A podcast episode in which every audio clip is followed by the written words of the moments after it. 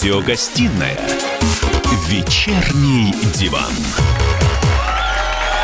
И снова здравствуйте в эфире радио «Комсомольская правда». Я Сергей Мордан. А я Валентин Алфимов. Здравствуйте, дорогие друзья. Минздрав сегодня выступил с потрясающей и пугающей инициативой. Поспорим, конечно, о ее своевременности. А запретить продажу алкоголя до 21 года. Да, последний раз, э, бог знает, когда все это делали, но эта история появляется совершенно регулярно. Во время режима самоизоляции, введенном из-за пандемии коронавируса, а, в России стали больше умирать от заболеваний, связанных со злоупотреблением алкоголем. Об этом на заседании Госдумы заявил глава Минздрава Михаил Мурашко. Вот его буквальная цитата по ТАССу. «К сожалению, в этот период роль алкоголя в структуре смертности начала возрастать говорит он. А еще напоминает Мурашко, что в стране уже обсуждалась инициатива о том, чтобы поднять возраст для продажи алкогольной продукции до 21 э, а, года. Эта история действительно возникает регулярно. Мы ее регулярно у нас в эфире радио «Комсомольская правда» обсуждаем, но ВОЗ и ныне там. И я сейчас говорю не про Всемирную организацию здравоохранения. Смотрите, еще одна хорошая новость. Депутаты э, Госдумы предложили разрешить дистанционное голосование голосование.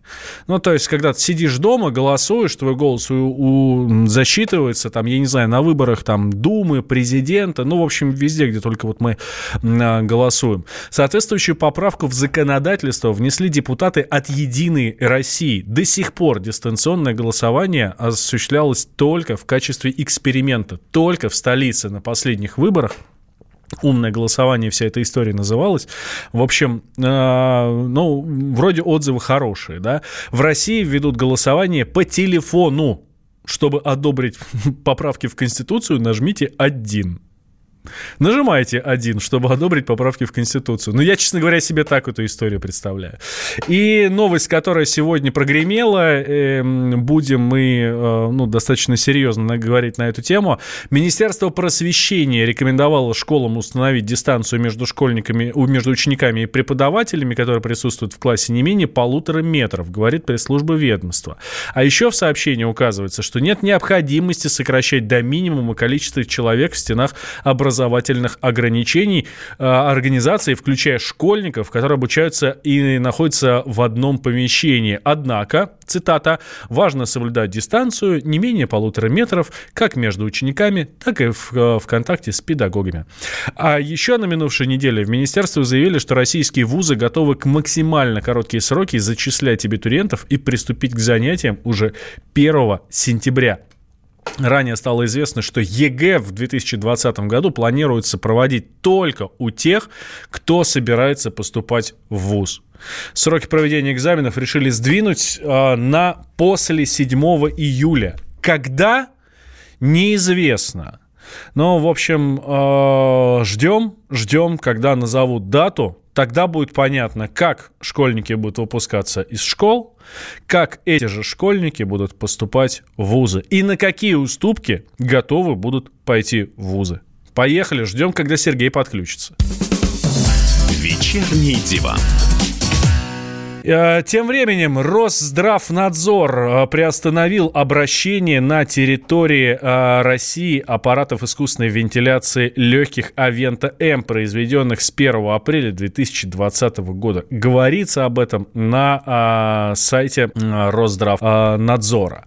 Уральский прибор Слышите меня, завод... люди добрые? Ой, ой, Сергей, Сергей, ты у нас, ты с нами. Давай. Да, мы уже тут про Авенту М говорим, нашу любимую, которую производит предприятие Ростех и производит так, что люди гибнут. Э, вот, пять человек, да, в Петербурге, в Москве один человек. Ну, в общем, ужас. Мы обсуждали накануне с тобой эту историю не далее, как вчера мы ее обсуждали, да. в принципе, все контрреволюционные речи, которые только можно было сказать, причем вместе с Сергеем Алексашенко, который является известным таким оппозиционным экономистом, в общем, вчера уже озвучили. Но сегодня действительно история получила а, международное продолжение, то есть чего уровень скандала, по идее, там вырастает до небес.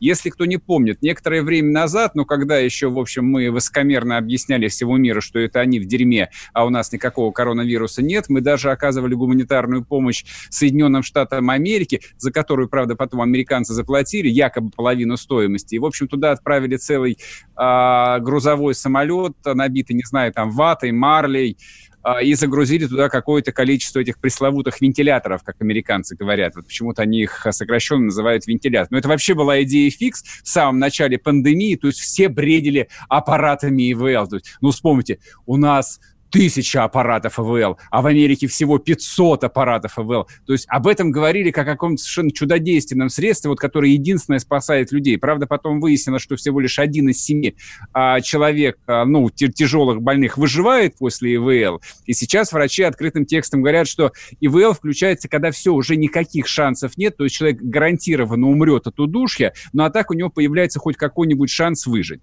И вот, соответственно, отечественные аппараты, которые изобретает Ростех, но я надеюсь, ракеты они делают чуть получше, чем эти балалайки, они начали а, гореть. А вчерашние объяснения были совершенно фантастические, то есть сказали, что это проблемы с электрической проводкой. То есть представьте, проблемы с электрической проводкой в двух городах, Москва, Петербург, и в двух совершенно разных больницах. Американцы люди простые, но не потому, что они идиоты, а потому что там а, развита система страхования, там страхуется абсолютно все.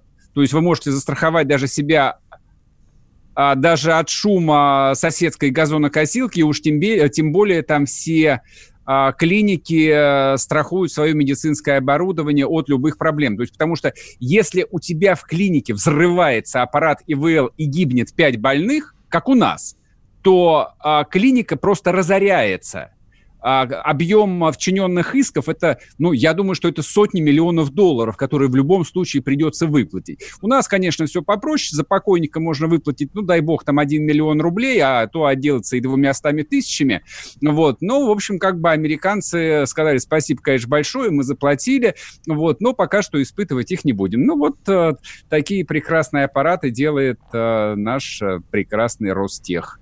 С нами так. на связи э, Вячеслав Афончиков, это заместитель главного врача по анестезиологии и реаниматологии НИИ скорой помощи имени Джанелидзе. Вячеслав Сергеевич, здравствуйте.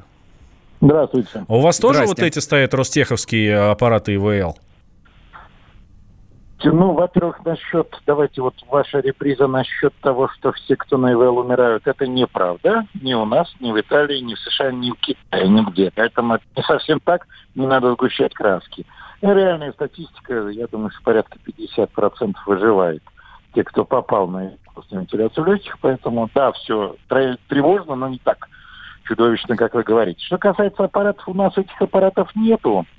Вот, это отечественные аппараты среднего класса, их выпускает Уральский приборостроительный завод. У нас были аппараты с этого завода, но вот конкретно вот этой авиатм у нас не было, поэтому опыта работы с ней нет. Ну, в общем, по функционалу, потому что заявлен, это такой стандартный аппарат среднего класса, и сейчас очень многие делают. А вот те, У которые были этого же завода, они нормально работали? Никаких нареканий к ним нет? Вы знаете, там были проблемы, но это было 90-е годы. Там, а. понимаете, там во всем были проблемы они пытались создавать что-то новое. Были старые еще советские аппараты, скажем, фаза пятая. Знаете, для своего времени они были довольно прогрессивны. Но в свое время, это 80-е годы прошлого века, вот когда они выпускали эти аппараты, для того времени это был прогрессивный аппарат. Конечно, до конца 90-х годов он уже был устаревший, а в начале 2000-х он уже не соответствовал вот. Ну, как, как и все устаревает, знаете. Вот, поэтому э, я не знаю, что сейчас делает этот завод. То есть у меня не было как бы опыта работы на их изделиях уже лет 15. Не могу сейчас комментировать качество этих изделий. Вот. Но что, каса, что касается любого аппарата ИВЛ, конечно, э, вот с точки зрения безопасности и надежности он должен быть очень высокого класса надежности, потому что туда подается кислород и электричество. Любое прибор, в который вы подаете кислород и электричество, он опасен очень. Потому что, ну, вы понимаете, что в, э, при подаче кислорода под давлением пожар чудовищный может быть. Ну, вот, поэтому требования высокие. Насколько здесь эти требования, как они были пройдены, применительно к этому аппарату, я не знаю. Но вообще говоря, такие аппараты, в общем-то, тестироваться должны очень жестко. И наработка на отказ, и наработка на всякие вот эти вот...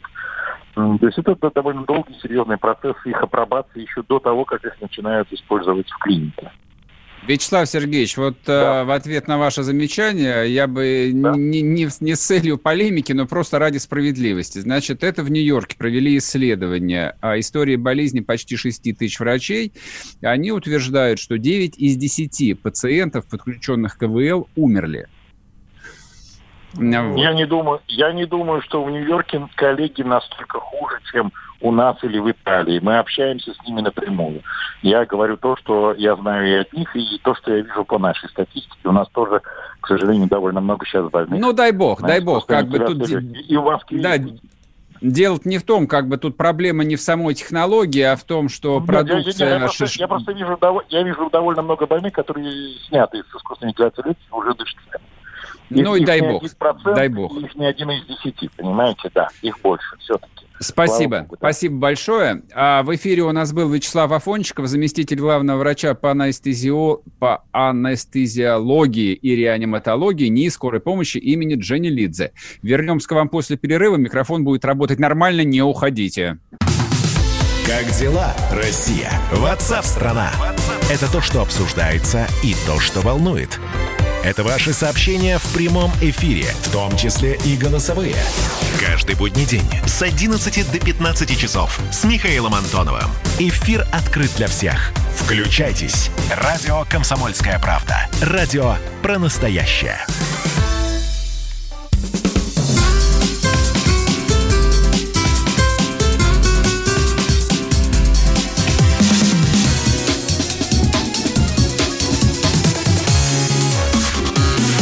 Первая радиогостинная «Вечерний диван». И снова здравствуйте в эфире радио «Комсомольская правда». Я Сергей Мордан. А я Валентин Алфимов. Ну, давайте о хорошем, да, про ковид, но уже с, хорош, с хорошей Подожди, стороны. подожди, я, я все же Что? хочу по поводу этих аппаратов еще вбросить на... А, набросить на вентилятор, как и просили. Значит, а, прочитал сегодня с утра следующую дезинформацию. Хотите верить, хотите нет. 27 апреля Минздрав региона заключил госконтракт, тут какой-то длинный 12-значный номер, на подставку 23 аппаратов искусственной вентиляции легких ИВЛ. Какого региона, Сереж? Да неважно какого, потом посмотрю. На сумму 59 миллионов 800 тысяч рублей по 2,6 миллиона рублей за штуку. Самое замечательное во всей этой истории, ну, есть же китайский интернет, значит, аналогичные аппараты, ну, мы же понимаем, что 90% аппаратов АВЛ во всем мире делается, как все остальное в Китае, стоит от 1 миллиона до миллиона трехсот. Соответственно, если брать оптом, можно получить скидку. А, ну, в общем, возникает примерно как вчерашняя дискуссия, почему московский метрополитен решил продавать а, маски по 30 рублей, хотя, ну, все еще помнят времена, они же эти времена-то были пару месяцев назад, когда маска стоила в аптеке 2 рубля за штуку. Прикиньте, какой наварец получается. Вот мне кажется, что с аппаратами ВЛ получается примерно то же самое, но лично меня, что во всей этой истории бесит, у меня вот почему-то в голове это запечатлелось, вот клянусь, я редко смотрю телевизор, а вот а этот сюжет мне попался, то есть это был длинный, красивый сюжет на России-1, и вот показывали, ну вот насколько там Россия отличается от падших Соединенных Штатов Америки, которые вообще ничего не могут сделать, потому что они делают только доллары, а все остальное для них делают китайцы. А вот у нас делаются прекрасные аппараты ИВЛ, и там показывали и Чемезова, соответственно, президента Ростеха, и еще каких-то специально обученных людей с каменными лицами. Вот, ну, красота была. И просто вот сердце радовалось. Я понимал, что слава тебе, Господи, что санкции в 2014 году ввели, и Россия встала с колен, и все работает. Оказалось, работает, но через раз. Ну, но, но я и что, я, и как? Я понимаю, что ты хочешь сказать. А, с другой стороны, да, а, ну, у нас в России всегда все делается, ну, скажем так, с небольшим браком. Да, если брать, сколько там этих аппаратов ИВЛ, вот этих вот, там а, сотни, да, ну, два взорвались. Ну, немного, ну, что. Ну, если так как это такая это... русская такая история, да, вот это вот. Ну, ну, ты... не, я согласен, согласен. В принципе, логично. То есть мы же э, там русская школа математики, она же исторически очень сильная, поэтому, то есть э, с точки зрения статистики, там 10 тысяч аппаратов ИВЛ, из них взорвались два. Ну и, это, господи, а что там в процентном соотношении это, понты это, вообще? Это меньше, чем погрешность. В принципе, также действовала и советская военная промышленность. Я помню один рассказ знающего человека, которому показывали хранилища зенитных ракет противовоздушных. Ну, неважно, не, важно какой модификации, но это то, что было до С-300, С-400, mm-hmm. ну, может быть, С-200 какие-нибудь. И он спрашивает командира части, вот, а их там смазывают какие-то, в общем, а, нерусские солдаты традиционно, тогда же многонациональная была большая родина. Он говорит, а, типа, товарищ полковник, а ну и как, типа, ракета-то классная? Он говорит, ну, как сказать вам, А, если, говорит, хотя бы половина из них взлетит во время старта, то хорошо. Там еще половина примерно долетит. Ну, говорит, процентов 10, по идее, должны поразить цель. Но это к чему? Это, в принципе, все отдавали себе в этом отчет. То есть, ну, там процент брака в советской промышленности, что он был а, там своего рода предметом легенд и анекдотов, все делалось с запасом. То есть вот насколько я помню, боюсь сейчас соврать, но в хранилищах а, там стратегического резерва стояли десятки тысяч танков, на которых не ездили никогда. То есть с какой целью их клепали, не знаю, там 10 или 15 танковых заводов, неизвестно, но, наверное, в расчете на то, что примерно там 25% можно будет разобрать на запчасти, чтобы остальные там худо-бедно как-то ехали. Вот. Но, к сожалению, вот оно так продолжается, и, честно говоря, меня там это немножко пугает. Так, ну, ну ладно, есть перейдем такое, к вакцинам. Такое, да. да, перейдем к, к вакцинам, да. которые тоже, в общем, должны делаться на наших прекрасных заводах. И вроде бы как даже из наших этих э, отечественных суспензий. Хотя ну, Ты знаешь, если, если брать нашу предыдущую тему, да, а мы сейчас как раз будем говорить о том, что названы сроки выхода лекарства от COVID-19, которые наши делают, причем несколько разработок совершенно, вот, э, и они вроде как даже все работают. То я вот, если переносить нашу прошлую тему на эту, получается так, что, ну, как бы оно работает, но если несколько человек от нее умрет, ну, как бы, ну, ничего страшного. На самом деле, сегодня я был э, на Первом канале, и там обсуждали, ну, при, примерно то же самое. Значит, чудодейственное средство придумали, не помню, то ли в Перми, то ли где-то еще. Господи, дай бог памяти. Нет, а, Ки- в Кирове, значит, в Кирове uh-huh. есть специальный какой-то научный институт, и даже кировский губернатор, но он, видимо, хотел попиариться, сказал, что будет, э, значит, одним из испытуемых. А, чудодейственное лекарство следующее. Для того, чтобы взбодрить иммунитет, на самом деле как бы нельзя вылечить коронавирус, с ним борется там человеческий иммунитет. Он, соответственно, у вас либо есть, либо его нет. Так вот, чтобы его взбодрить, ученые придумали, что можно колоть а, прививку от полиомиелита. Старую, там, советскую mm-hmm. еще прививку, которую изобрели, по-моему, в 75 или 77 году. Она, в общем, это был там прорыв глобального масштаба, спасли миллионы людей, миллионы детей – вот, и с тех пор ее, в общем, благополучно используют.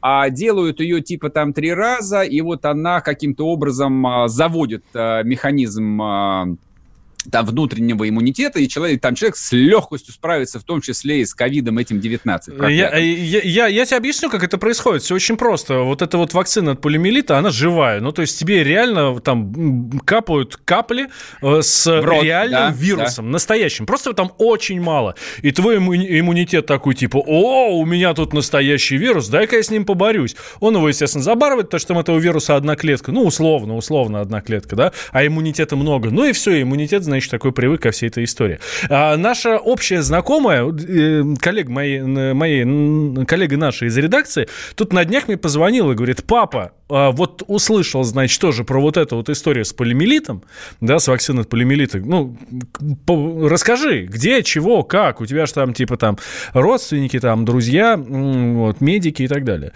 В общем, медики, медики, не журналисты, ага. про которых ты сейчас говоришь, а медики говорят, что нет, нет, не работает эта история.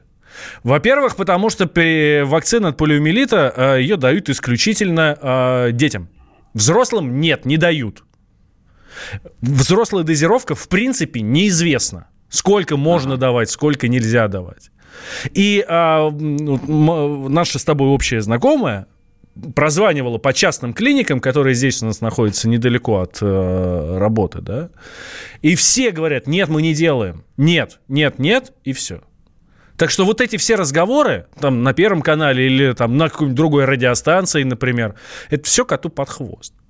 Да нет, и, так, да, и на Первом канале, собственно, там были врачи, они сказали, что, типа, все замечательно, то есть есть э, следующее обстоятельство, это живой вирус, и если ты контактируешь с человеком, у которого прививки от полиомиелита нет, ты его можешь заразить. Да, то его на, каким, на 40, 40 дней должен к нему не подходить. Да, абсолютно это верно. такая то есть, история. Да, да то, то, есть, да, это всегда так было. То есть каким образом вот это вот чудодейственное лекарство собираются внедрять, не очень понятно.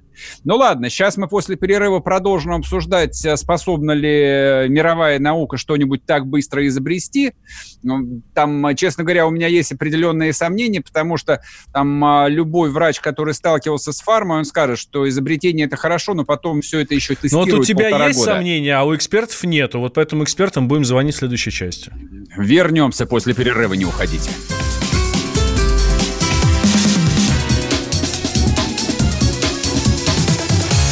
Вечерний диван. Георгий Бофт. Политолог, журналист, магистр Колумбийского университета, обладатель премии «Золотое перо России» и ведущий радио «Комсомольская правда».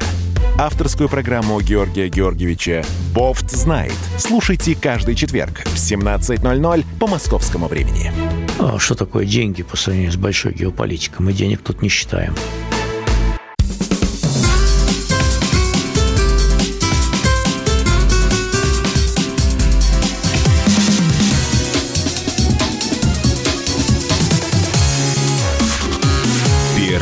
Радиогостинная «Вечерний диван».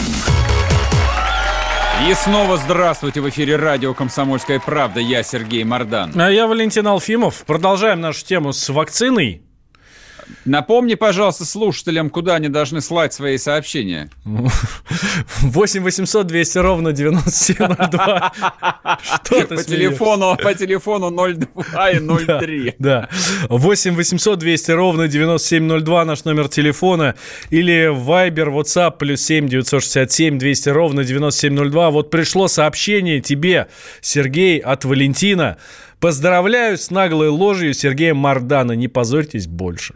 Ну, в какой части-то? Не, вас, я не исключаю, что, в принципе, я врал, начиная с 6 часов, но я должен, по крайней мере, знать, э, какой сюжет э, отловили-то. Вы напишите поподробнее. Ладно, я хочу еще напомнить, что идет трансляция в Ютубе. Мало того, что можно смотреть, ну, по крайней мере, сегодня можно смотреть меня, Валентина нет. Да, вот да в Ютубе мне показывают, ладно тебе. Тоже показывают, да. а я не вижу. А, ну ладно, хорошо. А и там, а, соответственно, чат, где можно писать э, свои, в общем, беспредельные комментарии, то же самое, писать про ложь и мракобесие. Вот мы это любим читать. Не, у нас, у нас все по-честному, все по-настоящему.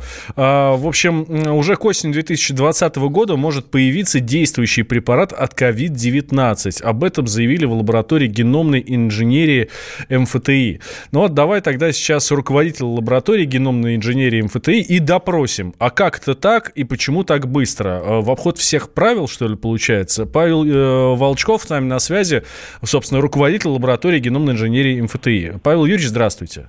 Здравствуйте. Здрасте. Действительно, э, правда, все вот уже вот будет, все осенью? Ну, тут, собственно говоря, а, лаборатория геномной инженерии, к сожалению, ни при чем в данном конкретном случае. Я так понимаю, что э, мы обсуждаем э, заявление компании Regeneron Pharmaceuticals э, о том, что они сейчас уже э, в клинической фазе тестирования рекомендантных антител, которые позволят э, нейтрализовать э, вирусную инфекцию COVID-19. И да, по их заявлениям, что вот э, в сентябре-октябре они готовы будут э, уже выйти на рынок. Скажите, Видимо, а это вообще возможно с такой скоростью вывести на рынок, провести клинические испытания или нет? А, в норме а, проводка аналогичных препаратов, а именно моноклональных антител, конечно, занимает гораздо большее время, но а, на фоне того, что происходит в Соединенных Штатах, а, как мы знаем, Соединенные Штаты больше всего пострадали от COVID-19, а, там предприняты, конечно, э, колоссальные поправки, стимуляция и так далее. И а, а, рекомендантные антитела действительно это то, что может, может быть выведено достаточно быстро на рынок, особенно в условиях пандемии. Смотрите, я вот сегодня читал а, там один из комментариев по поводу вот этого ускоренного изобретения вакцин. Ну, как бы их же изобретают там по всему миру, там несколько десятков, я так понимаю, различных научных команд этим занимается. На данный вот. момент И... более 83, по, по данным ну, ВОЗ, а есть ощущение, что гораздо больше. Да, соответственно, вот один из ученых прокомментировал следующее. А, я, я процитирую просто. Непроверенную вакцину я бы не стал никому делать. Здесь есть много условий. Например, такое понятие, как хроническая токсичность. Ее проверяют на животных полгода. После этого животных забивают, изучают морфологию органов, гистологию, изменения и так далее. И только после этого начинаются испытания на людях, но это тоже не один день. То есть они, фактически, я так понимаю, что это либо пустые обещания, причем которые там а, несутся с разных концов земли. Либо без испытаний все это дело пойдет, и да. что будет с нами, прямо на нас и будут испытывать. Да, либо это еще хуже, чем а, обещания. Ну, я бы на вашем месте не нагнетал. Во-первых, все-таки COVID-19 а, пришел к нам в декабре ну, прошлого года. Вот. Но не к нам в Россию, а в принципе а, а, в мир человечества. Вот. И а, первые вакцины, конечно, начали разрабатывать январь-февраль. Уже очевидно было, и были запущены проекты сначала в Китае, а потом уже по всему миру. Э, разные, собственно говоря, от э, научных коллективов до больших консорциумов и фармацевтических компаний приступили к созданию вакцин. Вакцины э, действительно имеют срок создания, их не изобретают, их создают. Они действительно могут быть токсичны, поэтому их проверяют на животных, и это действительно называется доклинические испытания. И такие доклинические испытания а, ряд компаний уже прошли. И при, при, пришли к испытаниям на а, человеке, то есть а, на, на, на добровольцах в данном случае. Но нужно понимать, что а, вакцина вакцине Розине где-то есть платформа, которая уже многократно была испытана а, для создания разных вакцин, куда добавляется лишь один элемент, это в частности один из белков COVID-19. И поэтому там большинство, собственно говоря, тестов уже было проведено. Такие, в общем-то, вакцины, они более быстрые. А это не значит, что их также не э, будут тестировать. Их также проводят просто а, по более быстрому пути. А про компанию Regeneron мы, собственно говоря, говорим в аспекте не вакцины. То есть вакцина все-таки делается для предотвращения э, заболевания. То есть это такая превентивная мера, когда человек не болен, ему делают вакцину и, собственно говоря, вырабатывается иммунный ответ к вакцине, который, собственно говоря, и помогает ему не заболеть, собственно говоря, COVID-19 в данном случае. А рекомендантные антитела нужны для, для другого. Когда человек болен, инфицирован, в данный момент, вот сейчас, у нас нет ни одного препарата, который бы действительно а, защищал от COVID-19, то есть человека, который уже болен. Поэтому а, вот направ... а, усилия Regeneron Pharmaceuticals и ряда других на самом деле компаний, вот в частности академические а, лаборатории в Израиле, в Германии, в Голландии заявляют о разработке таких антител. Безусловно, это не быстро, но именно у больших фармкомпаний этот процесс наиболее отлажен, в отличие от академических лабораторий.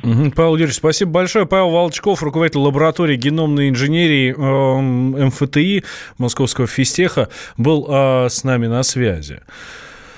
Ну, а вот э, Михаил Мурашко говорит, что это министр здравоохранения так-то, да? Вот. Он говорит, что вакцины появятся ну, вот уже в июне месяце планируется начать клинические испытания вот нашей, нашей э, вакцины. Э, это он в беседе с Вячеславом Володиным сказал. Давайте услышим.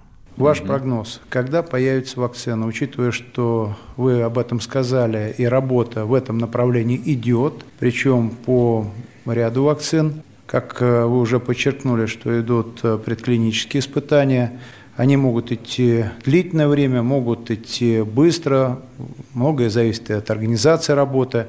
Вот э, ваш прогноз и те успехи, которые есть ученых, врачей, позволяют э, вам говорить о каких э, датах и в каком обозримом будущем мы получим лекарство.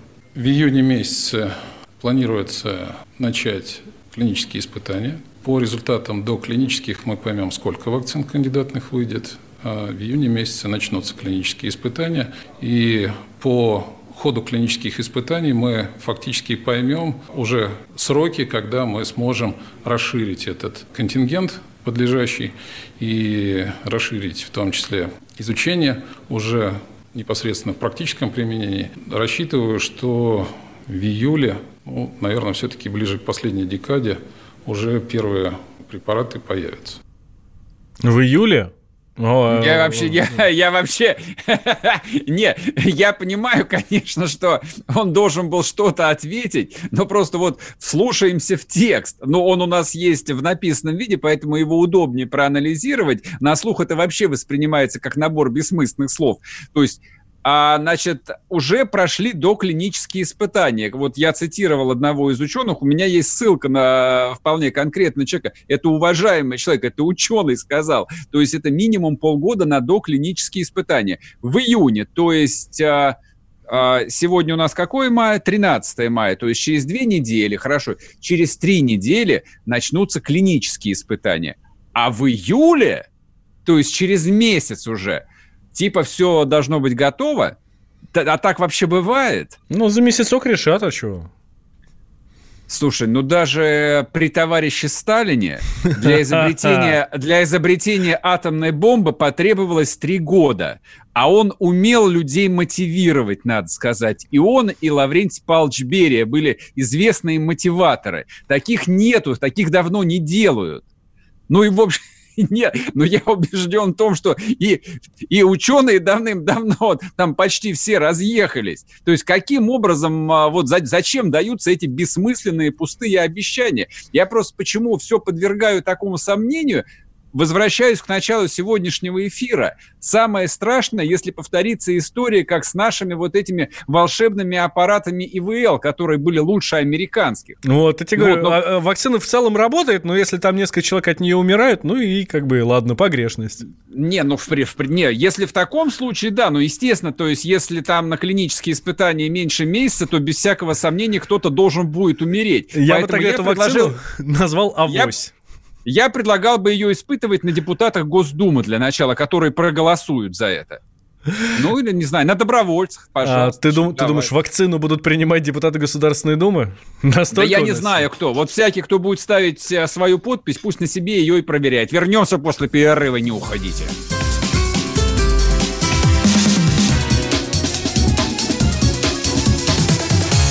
Вечерний диван. А у вас нет такого ощущения, что на нас идет цунами? Рушится рубль, рушится экономика. Сегодня последние новости, просто страшно смотреть. Я не исключаю самые дикие варианты. Ну, например...